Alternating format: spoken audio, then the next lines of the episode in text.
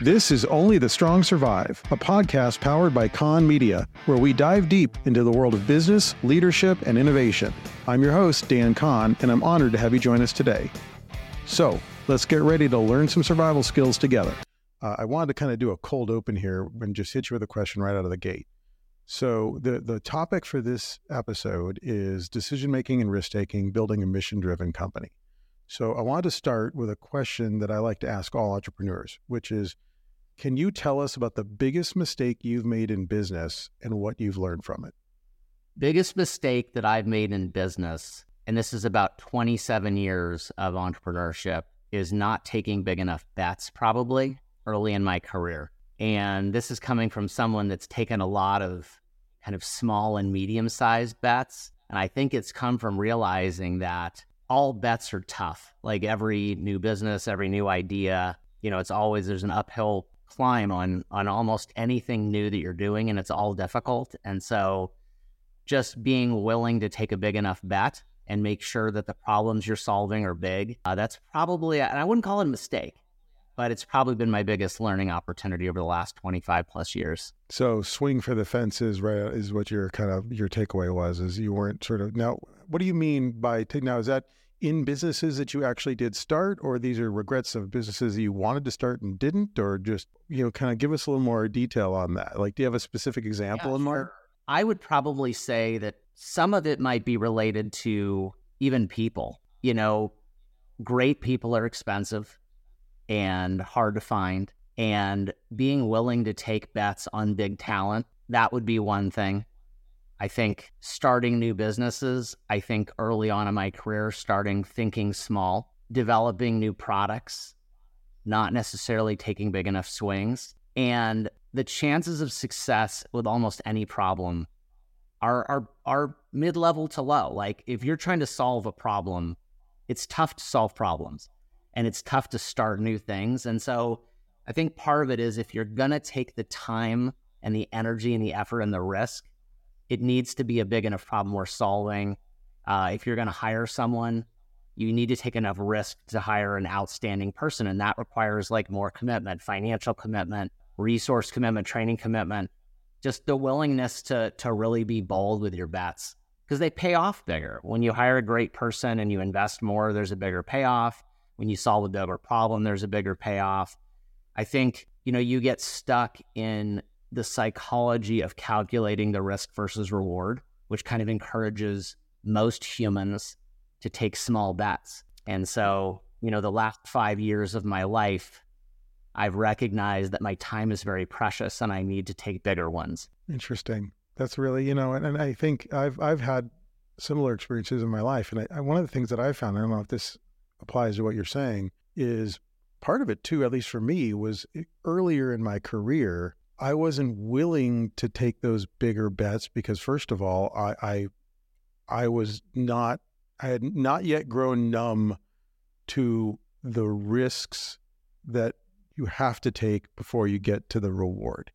You know, earlier in my career and with my businesses, I was always afraid of the big boot in the sky that was about to land on me. So I was always taking kind of these small incremental bets and making the safest decisions. And if there was an employee that I could hire at a moderate pay rate or a killer one at a high pay rate, I would take the moderate one because I was afraid, well, what if I can't make payroll in two months or three months? As I've gotten older and I've gotten more financially secure and I've had other kind of things happening in, in my life that have given me a little more security, I've felt more comfortable taking the big swings. So I, I, wonder if some of that comes with maturity and and financial security as well, or do you think it's just it's just a mindset? Well, I mean, I'm 47, and so you know, this is not this is something that's come to me over time. I think it's an interesting question about the evolution of kind of your mind when it comes to taking risk, because I would think natively you have less to lose early in your career. Great people are a multiplier and so when you find great people and you build great people, they don't just,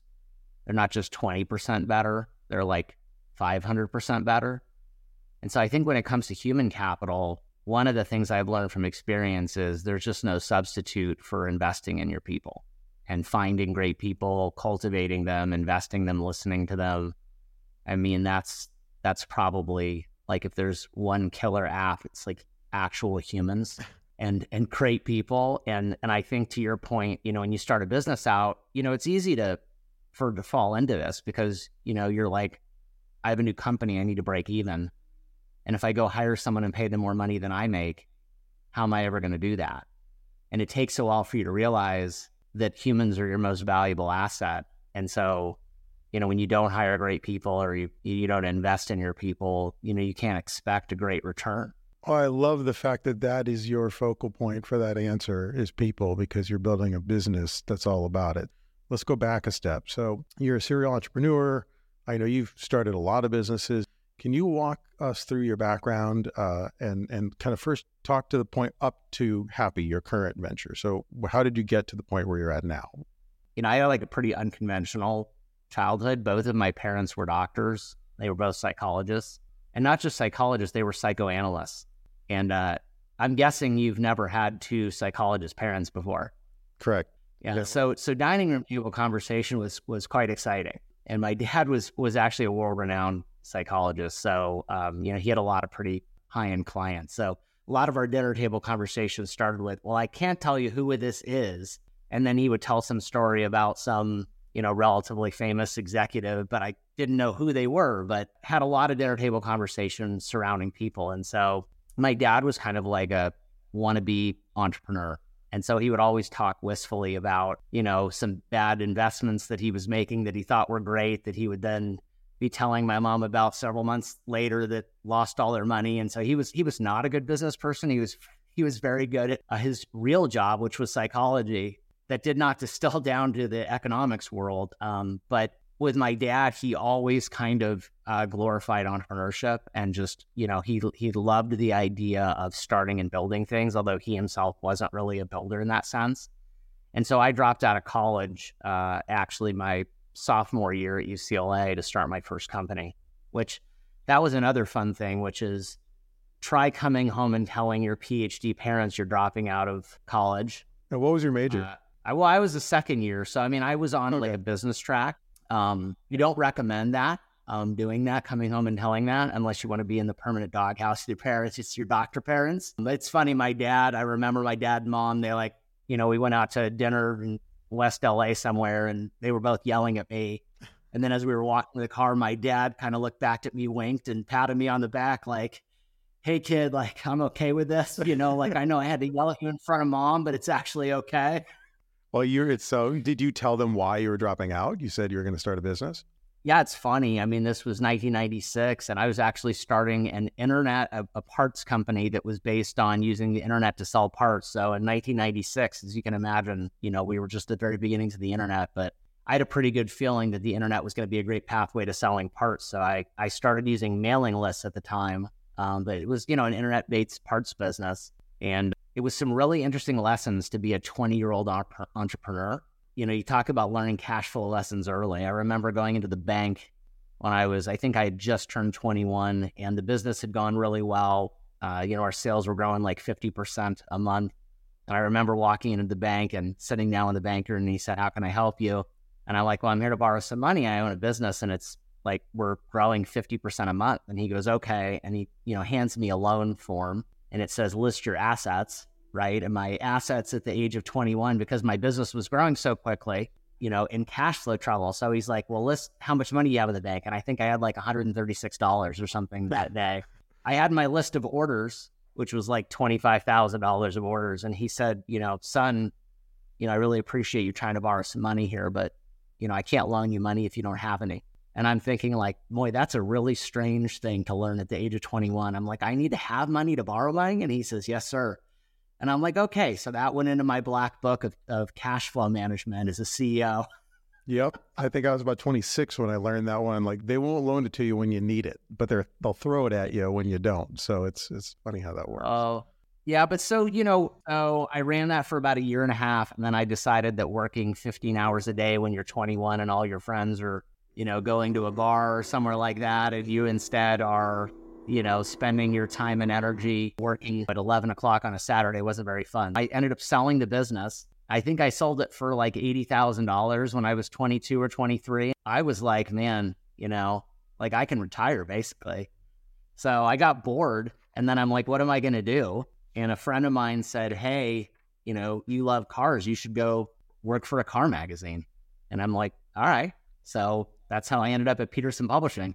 But I, I wanted to take a much bigger risk. Well, I remember you and I served on the board of directors of SEMA at the same time, and you ended up as chairman during a, I mean, coming out of COVID, that was a pretty tough time to be a chair of anything that produces a trade show. But I think it was even, it might have been before you were even chair. I think you were chair elect. We were at a board meeting and we were walking out of the meeting, and I vividly remember we were in the hallway of some hotel or conference center, and we are just chatting for a minute. And and here I'm, you know, we've had kind of, you know, our businesses are about the same age, and and I, I respected you and thought, okay, he's built a successful business. Your kids are about the same age as my kids, and I, I thought, okay, James is doing really well. That's great. I'm happy for him. And you made this comment to me where you said, well, yeah, you know, just between you and me, I'm I'm thinking about like starting something totally different outside the automotive space, and it's going to be like more HR related. And I'm like, oh, okay, that's cool. And in my head, I'm thinking like, what are you?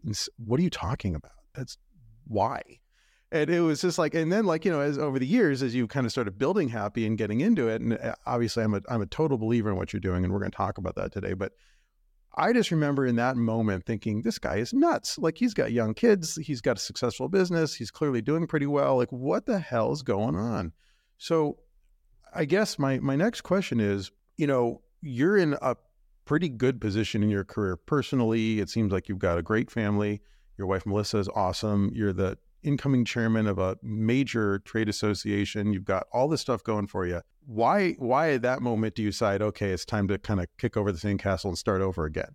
That's funny. It sounds like you and my wife should talk. I might be crazy. You know, it's funny. I had some I had somebody tell me almost the same kind of gave me the same lead up. Like and it ended with like, Are you crazy?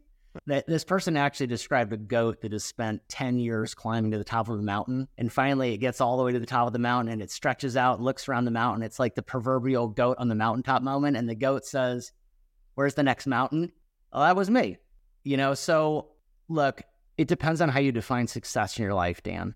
And my dad worked till he was 85 and the reason he stopped working was he got a alzheimer's diagnosis. It wasn't because he wanted to stop working.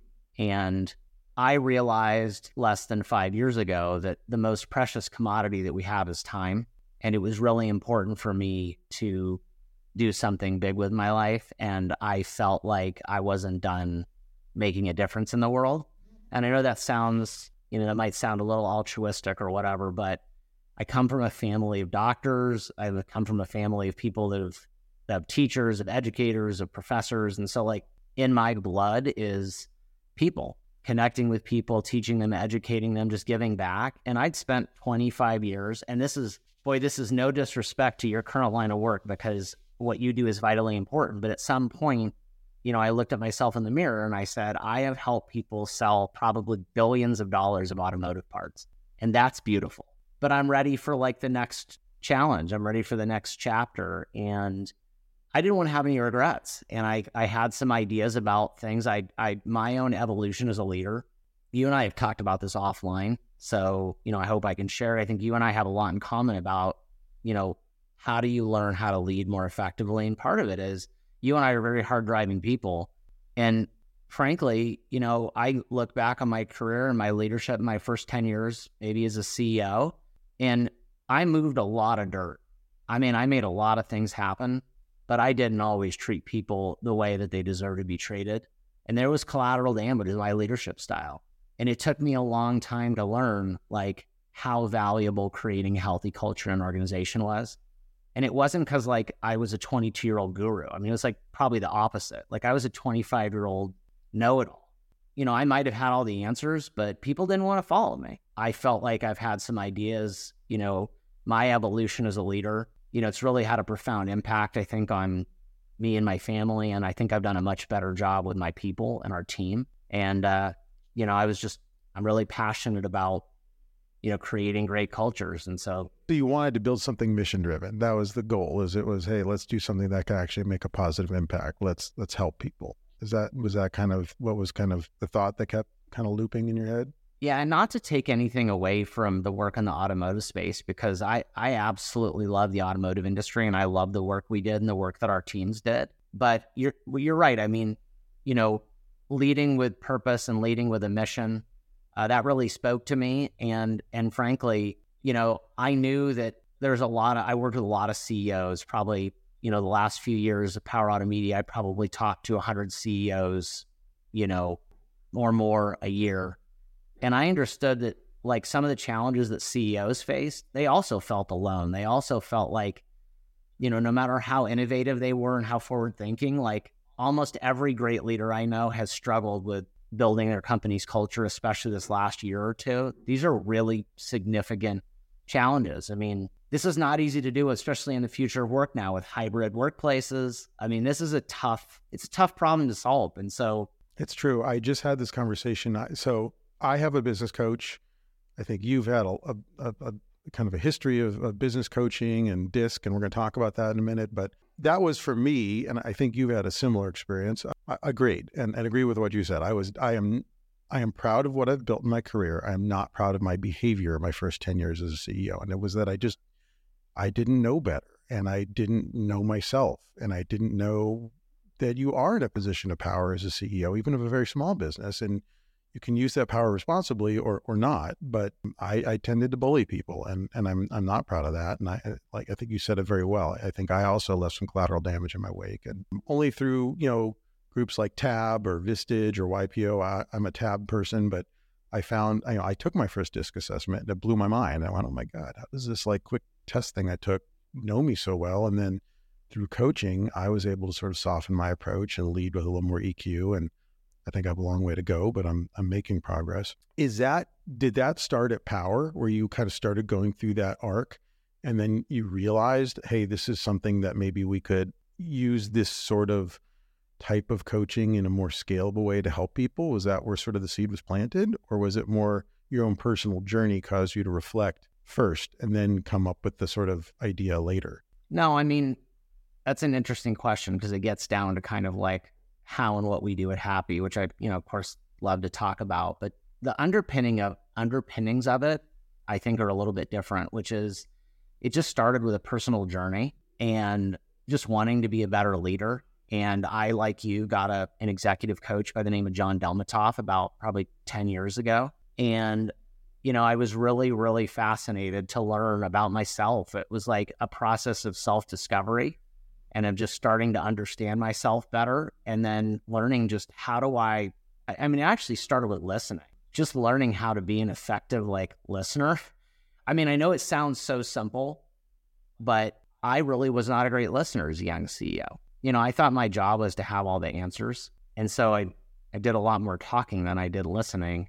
And it took me a long time to really understand like effective listening techniques. I mean, I'll give you an example you can listen to somebody, and this really has nothing to do with happy, but you can listen to someone and not really, and just be waiting to respond.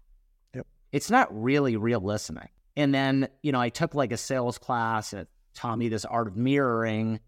So you'd like listen to someone and then you would just mirror back to them. And then I thought, okay, well, now I'm showing them that I'm listening, but I actually wasn't even listening. I was just parroting back what they were saying to me which a lot of salespeople are taught that that's like a good engagement technique. But but frankly, that's shit. Like that's just a tool you're using to pretend like you're listening. And so just part of the journey was just starting by just learning how to genuinely, authentically listen to people and then realizing like, hey, there are like a lot of leaders, managers, organizations, like there are a lot of people that need to learn this. And just the benefits for their organization, you know, are, are really great. I mean, once you learn how to listen, you're empathetic and you're kind and you understand how to what someone needs from you. Like these things are very basic, but they're the difference between great leadership. So let's dive into happy companies. Tell us, kind of give us the elevator pitch. What is happy? What's it do? Why'd you start it? What's the mission?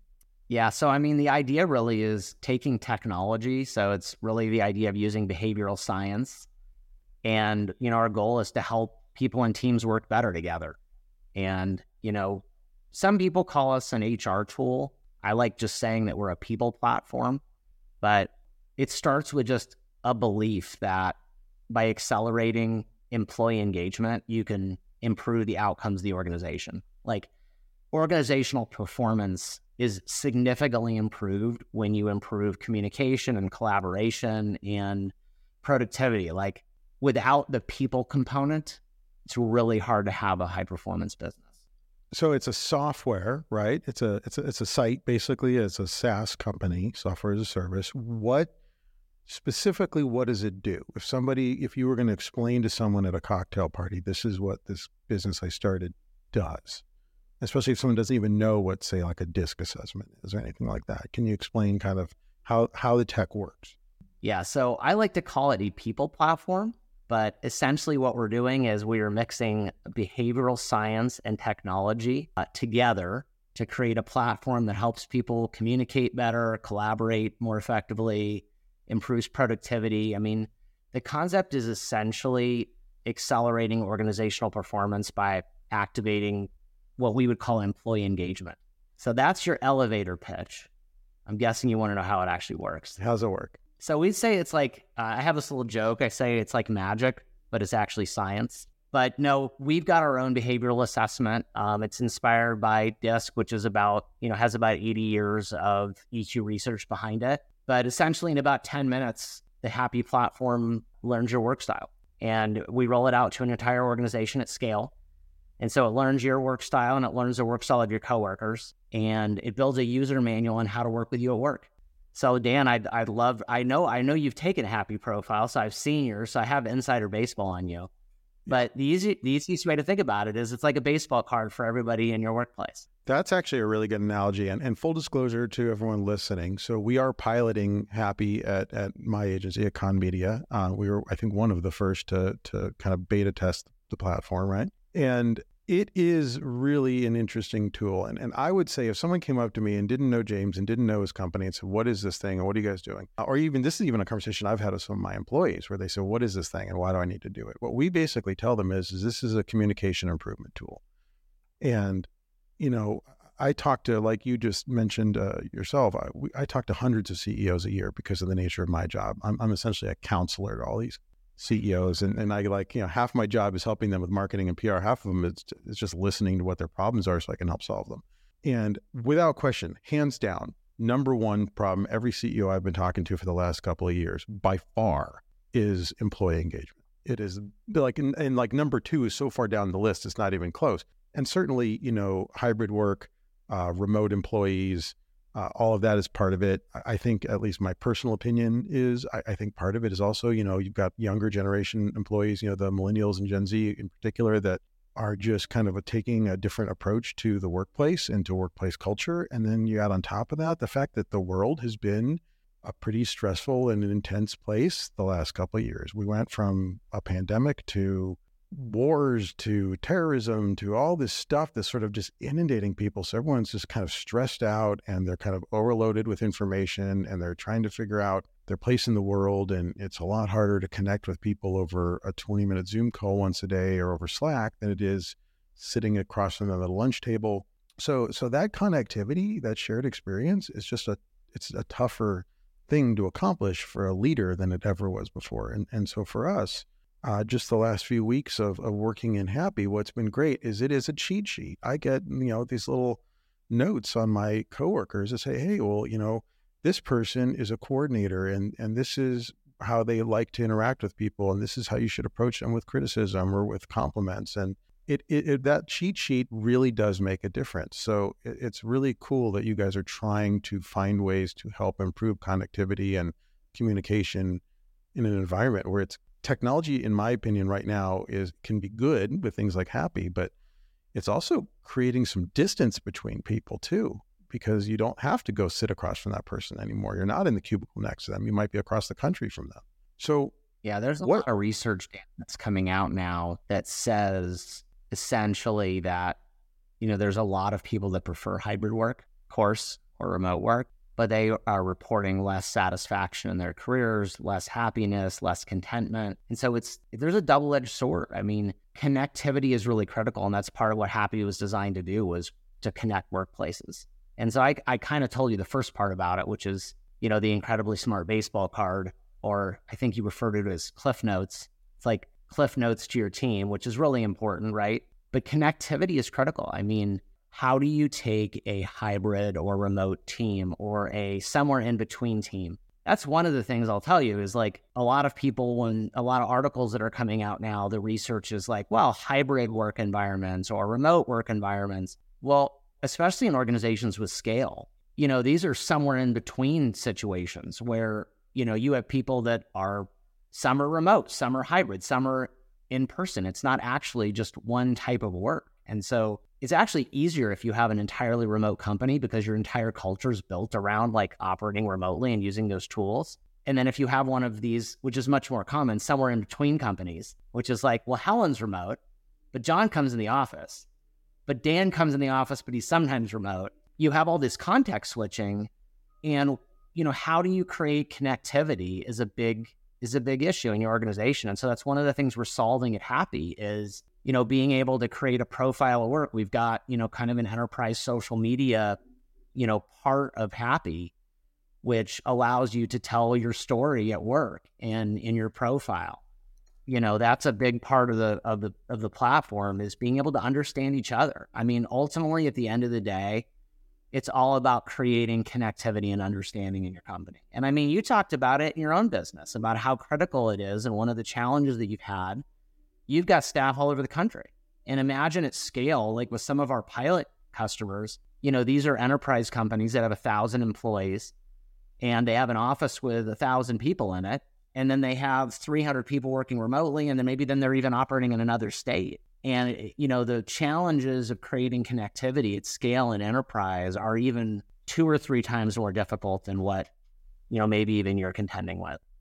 Absolutely. Well, and you're right. The, the hybrid thing is harder. I, I, think, you know, we tried to do a hybrid Christmas party, I think either a year ago or two years ago, and it was not a great result, you know, because you have, you know, 20 people in person at a local restaurant and everyone's eating and drinking. Then you got another dozen people sitting at their house where we sent them some booze and they're on Zoom, but they're on Zoom at nine o'clock at night or on the East Coast. It's like really late and they just look not particularly thrilled to be there and, and it was not it wasn't great. So like it is the hybrid thing is hard. So talk a little bit about ai and sort of the um the the literal like because one of the things that's cool is, is it's not just the baseball card that, that you've developed. The thing that's cool is there is sort of an active engagement that the software is doing to kind of keep people coming back to it and keep them sort of engaged in learning how to continue that that evolution towards connecting with their employees and their coworkers in a in a more meaningful way. How, how does that work? Yeah, I mean, so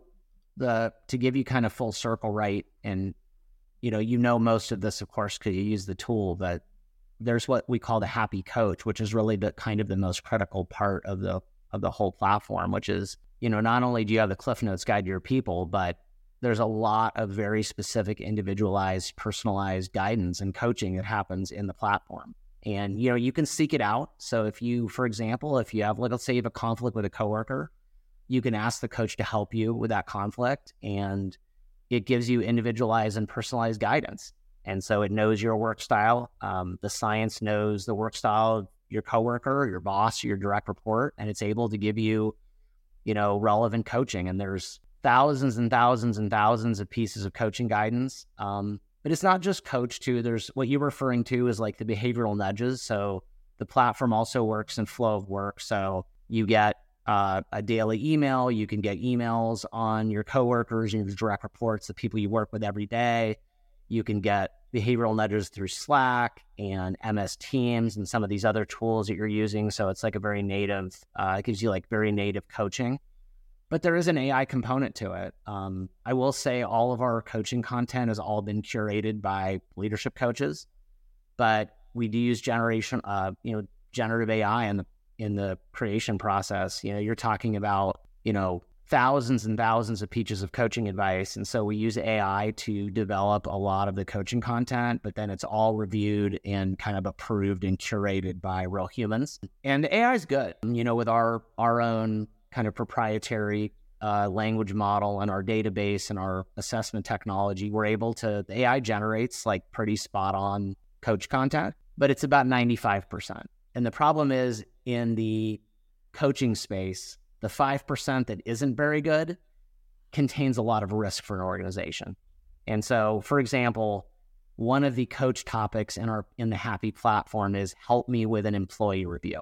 And so, you know, do you want to risk live generative AI to make a, a mistake or give a bad piece of advice when you're about to conduct an employee review of a vice president in your organization? I, do I think the generative AI and the language model would be good enough in maybe two or three years to where there's enough guardrails in place that that's safe? Probably. Um, right now, most you know chief people officers or most VPs of HR of any organization that has scale, you know that's that's too risky to have high quality coaching advice completely rendered through AI. So we're a hybrid, but you know our platform's built to be able to use the AI in a more you know significant way down the road. But it's it, it inspires a lot of questions because one of the things I just wanted to cover real quick is one of the biggest questions that I get is like, will AI replace human coaches? And like, will Happy is Happy's goal to like eliminate a coach from an organization? It's actually the opposite. It's actually designed to empower human coaches, like facilitate them, give them more information, um, help provide them more context, tell them what questions to ask. Like, we still think that managers and human coaches are like an incredibly vital part of the coworker leadership relationship. So it's really an important part of the equation. We think that like ArchCool and AI in general can be used to actually be very additive to the human coaching model and it's not in competition. It's it's actually complementary. As you're explaining that, it's funny earlier in this interview you were talking about your dad and he was you know this kind of well well uh, world renowned or well regarded psychiatrist and he worked with famous business leaders and to me he sounded kind of like Wendy Rhodes from from Billions you know he's like you know working with these like super successful entrepreneurs and keeping them kind of on track you've kind of you're creating that like you're creating the 21st century version of that in a way has that I assume you've sort of thought about that that this is sort of you're in a way you're kind of you're you're the entrepreneur he wanted to be, but you're also kind of following in his footsteps in a way as well. Yeah, I mean that's it's funny. That's you know that hasn't been lost on me. I mean, really helping people. I think it's like a great, worthwhile mission, right? To be a, a teacher and a coach. I think one of the things that I'm excited about that Happy does is it can do it can create really measurable improvement at scale. And so that's something that like it's very hard to do on a one-on-one basis. I was actually um, talking to a really top executive coach that is working with a handful of the Fortune 500 yesterday, and we had this really awesome conversation. And I was showing her the platform and the tool. And one of the things she said to me is, she said, "You know, I've really had a hard time. I'm working with the CEO, and I'm really having a hard time figuring out how we get my work distilled to like his entire. He, there's 80 VPs and senior vice presidents in this organization.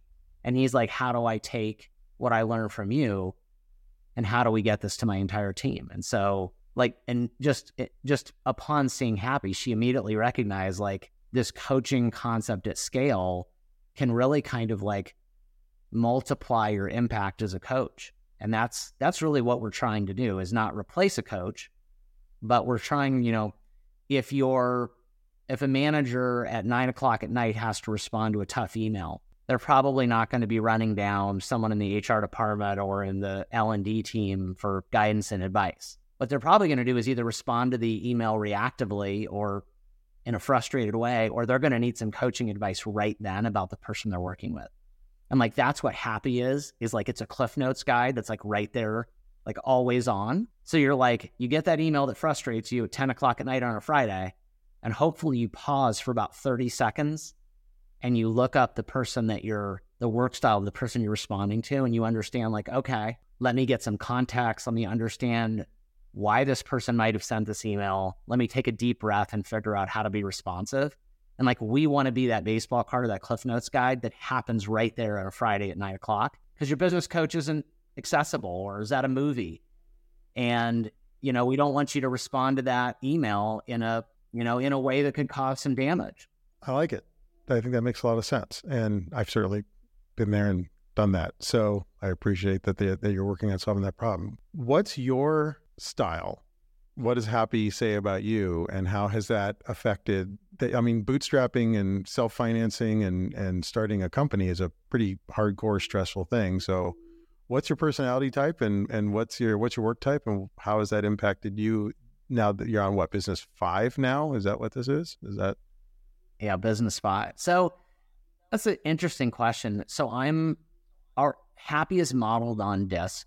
So DISC is our kind of underpinning, you know, foundational model, but we've we've we've added our own technology, our own kind of modernization of the framework. But I'm a DI in DISC. In happy, we would call that a catalyst. And so what most people would relate that to is I'm a type A personality, but I but I do have some people skills. Like I do orient toward people, even though I'm a type A. But I'm a very driven person. And so the the positive parts of working with someone like me is I'm driven and I'm innovative and I like developing solutions and I'm a problem solver. You know, maybe the challenges you might see with my personality style would be impatience. I have a hard time slowing down. I like big picture uh, concepts. I struggle with some details. Like it's tough for me sometimes to, you know, really think through a problem. So, you know, these are the things, you know, I think adaptability though, Dan, you know, you and I talked about that offline a bit. I mean, ultimately your goal, I think, as a leader is to become more adaptable and to be more flexible. And so what I'd like to say is yeah, I'm a catalyst or I'm a DI. That's my natural style. But what I really want to do is find out if I'm working with you, I really, what I'm working on is trying to learn you and what you need from me. And if you're somebody that likes to use data and fact and fi- facts and figures, or if you're risk averse and you want you want me to prove it to you, you know, then that's what I need to do, right? I don't need to treat you the way I want to be treated. I need to meet you where you want to be. And if that means you're a data person, then, you know, an adaptable leader understands their people. Well said, uh, especially from the leader of a mission driven company. So I think that was great. Last question before I let you go, and I did not prep you for this one. So, what is the most impactful business book that you've read in the last few years?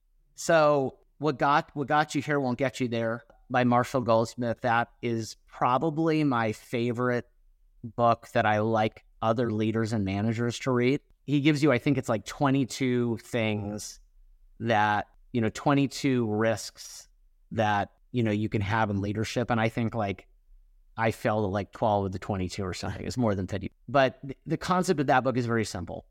What got you to the point where you are today is not necessarily the things that's going to get you to the next chapter of your career.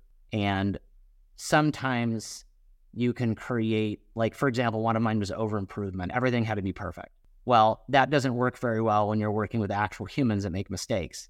And so, like, a manager would bring a project to me and it was 90%, you know, done. It was 90% grade. And I would, I couldn't help myself. I'd have to point out the 10% that had to get better. And in doing that, I just totally killed their ownership of the project. And so one of Marshall's like theories in the book is you're better off with somebody, something that's 90% is good and somebody has total ownership over it and something that's 100% perfect, but they just totally just let go, right? Because it's not theirs anymore. So my second book is The Hard Thing About Hard Things by Ben Horowitz. So he describes the entire story of starting his tech startup and all of the pivots they had to go through to survive. And it made me realize, holy crap, almost every tech startup, the inside of it looks, you know, it's it's not it's not pretty in there.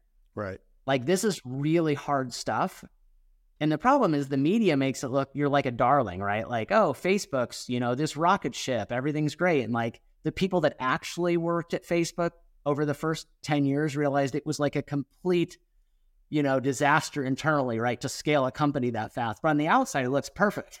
Right. So that was a great book. It was awesome. And uh, Ben's writing style is very accessible. And if you haven't read it, Dan, you should read it. I have not, but it's going to be on the list now. You know, there's so many good books you know, it's it's hard to name just two, but those are probably my two favorites. Those are solid recommendations, and I admit that even I sort of would fall into that trap of thinking that these things just sort of scale magically. That's what I read um, Walter Isaacson's Elon Musk book uh, a couple weeks ago, and I, I, definitely don't think it's as good a book as his Steve Jobs book, but that was one part of it that I thought was fascinating, is they got into the nitty gritty of just what a dumpster fire most of these businesses were up until the moment that they became super profitable. And, it was kind of shocking to hear just how gnarly things were in places like SpaceX and Tesla up until it actually worked. It, it's funny because Tesla is just such like a media darling or just, you know, in the media spotlight. And like, look, Tesla's made its mistakes. Elon Musk gets, good press, he gets bad press, but there's another book on Tesla by Tim Higgins called Power Play. And it is the same kind of thing. I haven't read Walter's book yet, but you read this book and you're like, every chapter is like, you can't even believe any of this stuff happened. And Right. you're like, but it's Tesla. Like everything they do is just gold plated. It's perfect. You know, like, you know, it's just like this entrepreneurial, you have this entrepreneurial vision. Like, not that Tesla hasn't had its issues, but it's like Elon's such a smart guy. You're like, well, he just kind of made all the right moves. And you realize he actually made like a hundred mistakes, like, and it just barely survived. Just- Right? Like how it, it's Just constantly flirting with death all the way up until the very last second when things somehow turn around. And, and I, yeah, I agree.